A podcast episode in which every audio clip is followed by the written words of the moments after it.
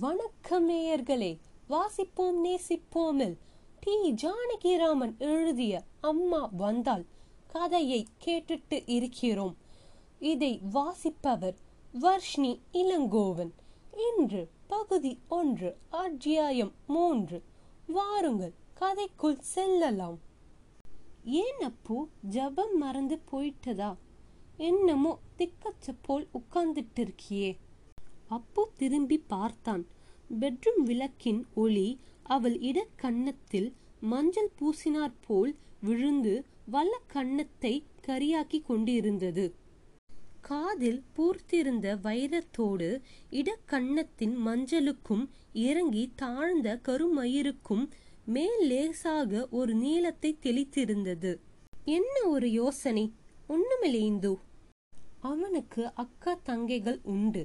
ஆனால் யாரோடு நின்று அவன் ஒரு நிமிடம் பேசியிருக்கிறான்? யாரை சரியாக பார்த்திருக்கிறான்? யாரோ இடுப்பில் தூக்கிக் கொண்டு நிற்கிறார்கள் அவனை. விறுவிறு என்று கீழே இறங்கி சறுக்குவது போல் மங்களாக ஒரு நினைவு இருக்கிறது. யாருடைய இடை என்று கூட அவனுக்கு நினைவு இல்லை குழந்தை பருவம் என்று நினைக்கையில் இந்த ஒரு காட்சிதான் முதலில் வருகிறது. அந்த குழந்தைதானா என்று கூட அவனுக்கு நிச்சயம் இராது. எல்லா குழந்தைகளும் விருப்பம் இல்லாவிட்டால் இடுப்பை விட்டு சறுக்கி இறங்கின்ற லாகவமே தனி. அதை பார்த்து பார்த்து தானும் அந்த மாதிரி இருந்திருப்போமோ என்ற ஊக்கம்தான். இருந்தோம் என்ற ஒரு காட்சியை அவனுடைய ஏக்கத்தில் செதுக்கி விட்டதோ என்னவோ. அக்காவின் கல்யாணத்திற்காக போய் இறங்கிய போது எங்கோ வெளியூரிலிருந்து வந்திருந்த பெரிய சித்தி ஓடி வந்து அவனை அணைத்து கொண்டாள். அப்போ வாடா என்று வியப்பும் பூரிப்பும் வேதனையுமாக பார்த்து கொண்டே அவனை தடவி கொடுத்தாள். தடவும் போது அவன் உடல் கூசி குன்றி உள்ளே வளைந்தது.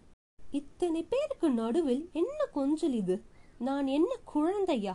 என்று வாயை விட்டு சொல்லாமல் நெளிந்து நகர்ந்து நின்றான். அவளுடைய கையை எடுத்து ஒதுக்கவும் அவனுக்கு மனமில்லை. வேறு பெரிதாக கூட பிறந்தவர்களை பற்றி நினைக்க ஒன்றுமில்லை. அக்காவோ தங்கையோ தூணில் சாய்ந்து கொண்டு கண்ணை துடைத்துக் கொள்கிறார்கள். அதுவும் யார் என்று ஞாபகம் இல்லை. வளர்ந்து விட்ட பிறகு பல தடவை இந்த அக்காலையும் தங்கைகளையும் பார்த்துண்டு சிரித்து பேசியதுண்டு. அக்காலின் சிரிப்பு கூட அகலமான அந்த முகமே ஒரு சிரிப்பதாக மாறிவிட்டார் போல இருக்கும். அது கூட கேட்கிறாது. ஆனால் இத்தனையும் எத்தனை உடன் பிறப்பும் சுவர்கோழி எங்கோ கத்துகிறது போல கவனித்து கேட்டால்தான் காதில் விழுவது போல் எங்கோ தூரத்தில் தெரிகிறது. அவ்வளவுதான். அருகே இருப்பது இது ஒன்றுதான். இந்துதான் பொழுது புலர்ந்தால் ஏறினால் சாய்ந்தால் இருண்டினால் சுற்றி சுற்றி வருகிறது. இது ஒன்றுதான். இந்த இந்துதான். என்ன பூ இது? என்ற சலித்து கொள்கிற குரலில் துளி கோபத்தையும் கலந்து கொண்டால் இந்து. ஒன்றுமில்லையே. இன்னைக்கு அத்தை இல்லை. பரிசாரகன் இல்லை. பாடசாலை பிள்ளைகளும் இல்லை. பாடசாலைக்கு லீவு விட்டாச்சு. பூட்டி இருக்கு. இந்த பக்கம் வீடு இல்லை. வாழைத்தோட்டம். என்னதான் நினைச்சுண்டு பறக்கிறே. சொல்லேன் யாரு காதிலே விழப்போகிறது? நீ சொல்லட்டா ஏன் இப்படி இருக்கேன்னு? நானும் இந்த மாதிரி முன்னாலே இருக்கிறதெல்லாம் ரெண்டா ரெண்டாக தெரியதற போல பார்த்துண்டு உட்கார தொடங்கிய பிடுவேன் சாதம் போடக்கூட நீ என்னை நிஷ்டையிலிருந்து கிளப்பிற போலதான் கிளப்பிய காணும். தண்ணீரை முற்றத்திலே வீசிவிட்டு பாத்திரத்தை எடுத்துக்கொண்டே எழுந்து கூடத்திற்கு வந்தான் அப்போ. அவன் போவதற்காக நிலையில் நின்று இந்து சற்று ஒதுங்கி ஒட்டி நின்றாள். பிறகு கூடவே போனாள். சொல்லட்டா போ இலையை போடுறேன். சாப்பிட்டு விட்டு உத்தரத்தை பார்த்துண்டே இரு. கோவிச்சுக்காதே இந்து உன் மனத்தை கஷ்டப்படுத்த வேண்டாமுன்னு பேசாம இருந்தேன். நீ என்ன புதுசா கஷ்டப்படுத்த போற? ஞாபகப்படுத்துறதும் கஷ்டப்படுத்துறதும் தான். பரவாயில்லை சொல்லு. பரசு நினைவு வந்தது. ஒரு ரெண்டு வினாடி இந்து ஒன்றும் சொல்லவில்லை.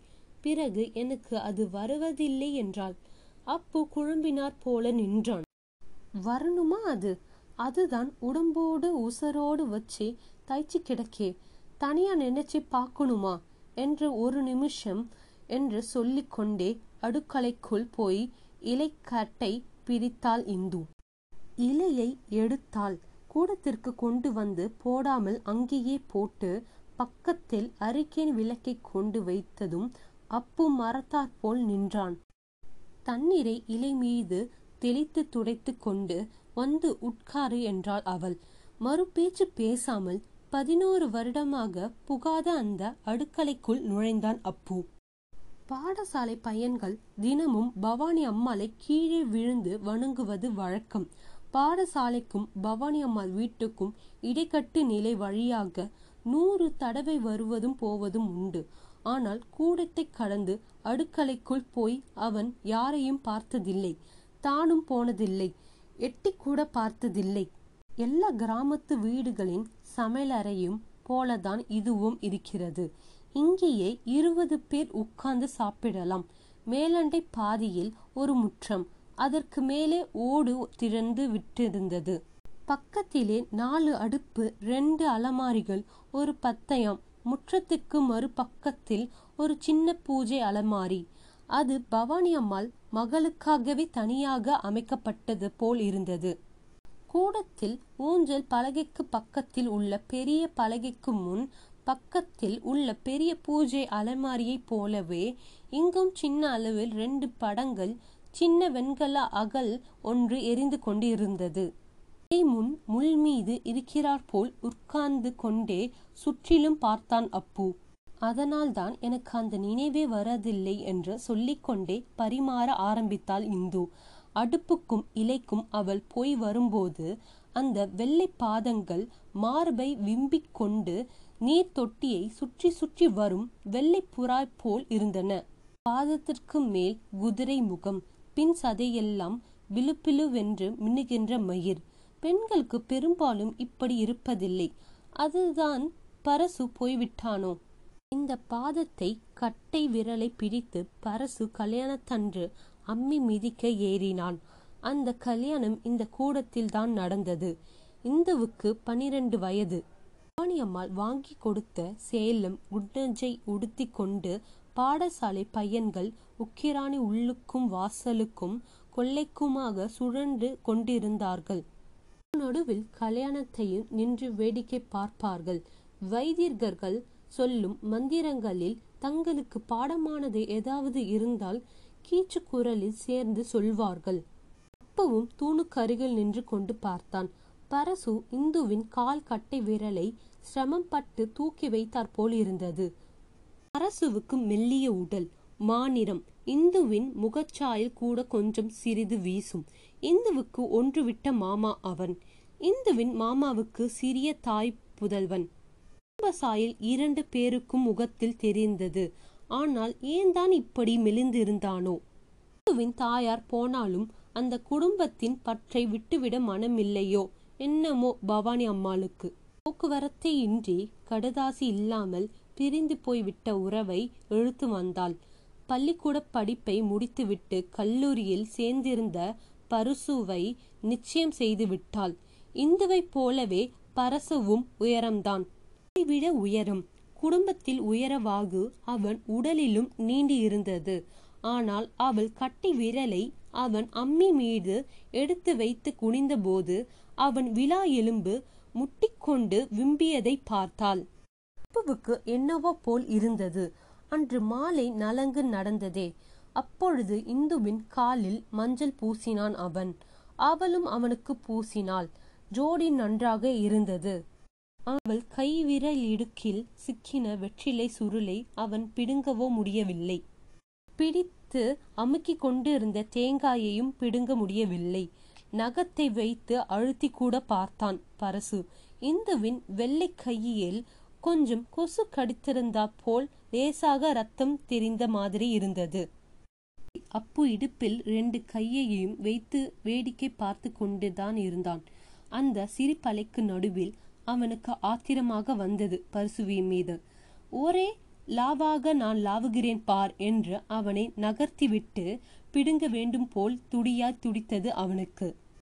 பரசுவின் மீதா இந்துவின் மீதா யார் மீது ஆத்திரம் என்று புரியவில்லை. பரசு சிரித்து கொண்டே விட்டுவிட்டான்.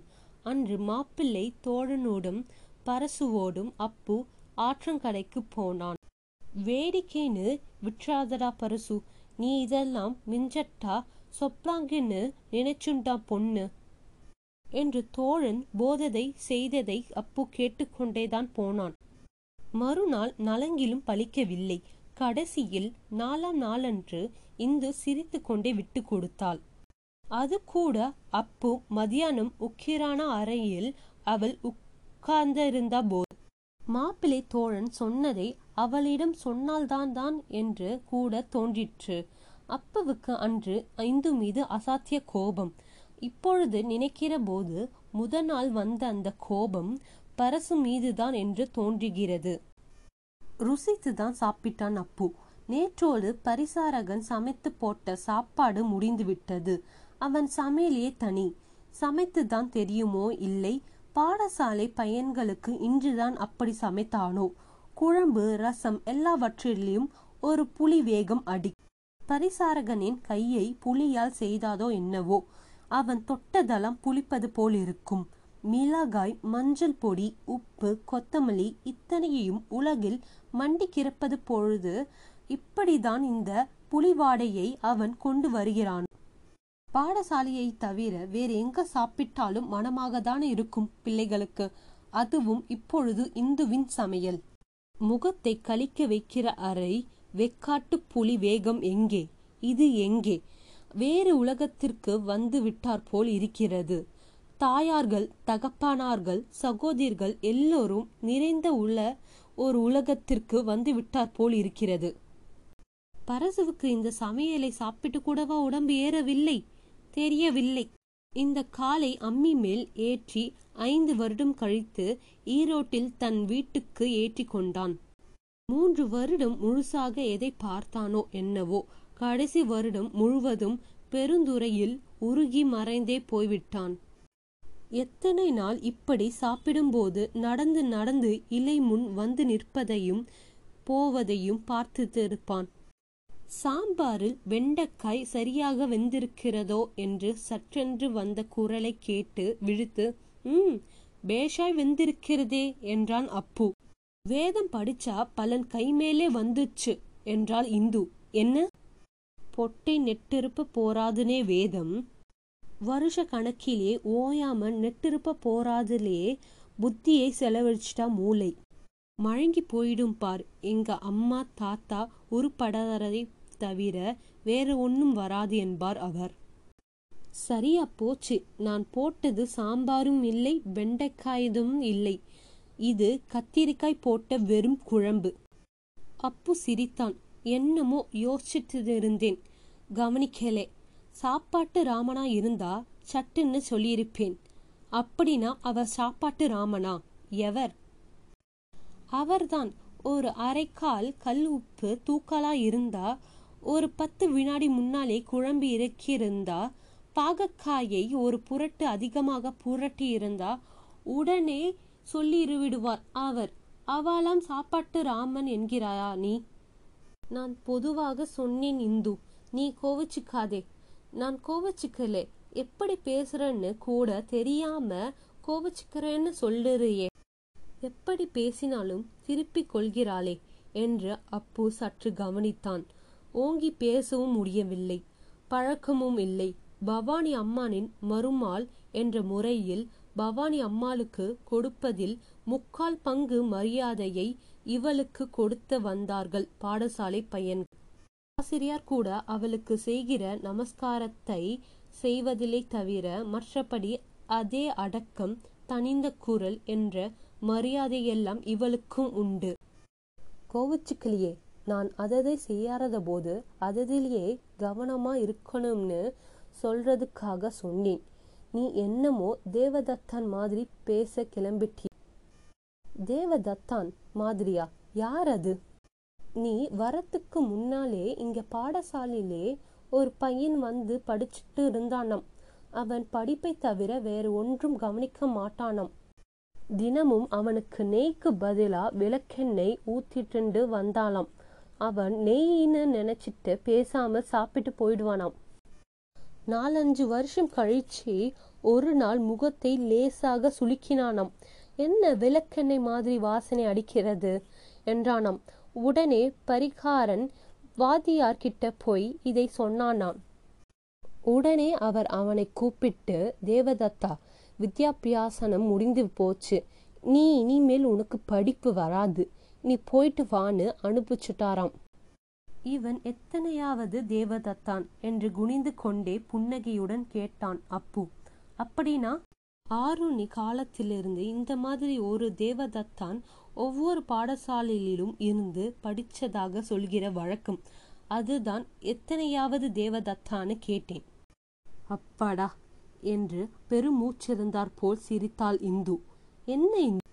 நன்னா பேசினு தான் வேதம் படிச்சு கட்டையாய் போயிட்டேன்னு கவலையாய் இருந்தது. பரவாயில்லையே. வேதம் படிச்சால் மூளை மழங்கி போயிடும்னு யார் சொன்னா உனக்கு? எங்க மச்சனன் ஒருத்தர் இருக்கிறார். கோயம்புத்தூரிலேயே ஒன்னு விட்ட மச்சனன். மகா மேதாவியம். ஒரு தடவை சொன்னதற்கு முன்னாலேயே பிடிச்சுண்டுவாராம். நெருப்பு மாதிரி மின்னல் மாதிரி இருப்பாராம். படிக்க வைக்க முடியாம பாடசாலையில் கொண்டு விட்டாலாம். அஞ்சு ஆறு வருஷம்க்கு அப்புறம் ஒரு தமிழ் காலேஜிலே கொண்டு சேர்த்தாலாம். அஞ்சு வருஷம் படிப்பை படிச்சு முடிக்க பன்னெண்டு வருஷம் ஆச்சாம் அவருக்கு. பாஸ் பண்ணதும் அடிமட்டம். இப்போ இருபது ரூபா சம்பளத்துக்கு எங்கேயோ எலிமெண்ட்ரி ஸ்கூலிலே வாத்தியாராக இருக்கிறாராம். வேதம் படிச்சு புத்தியை அப்படி தீட்டிண்டு வந்தனாலேதான் அவர் அப்படி ஆயிட்டாராம். அவரே தான் சொல்லுவார். மோர் சாதம் முடிந்து விட்டது. அப்பு எழுந்தான். மிச்ச கதையை நாளை கேட்போம். வணக்கம். நன்றி.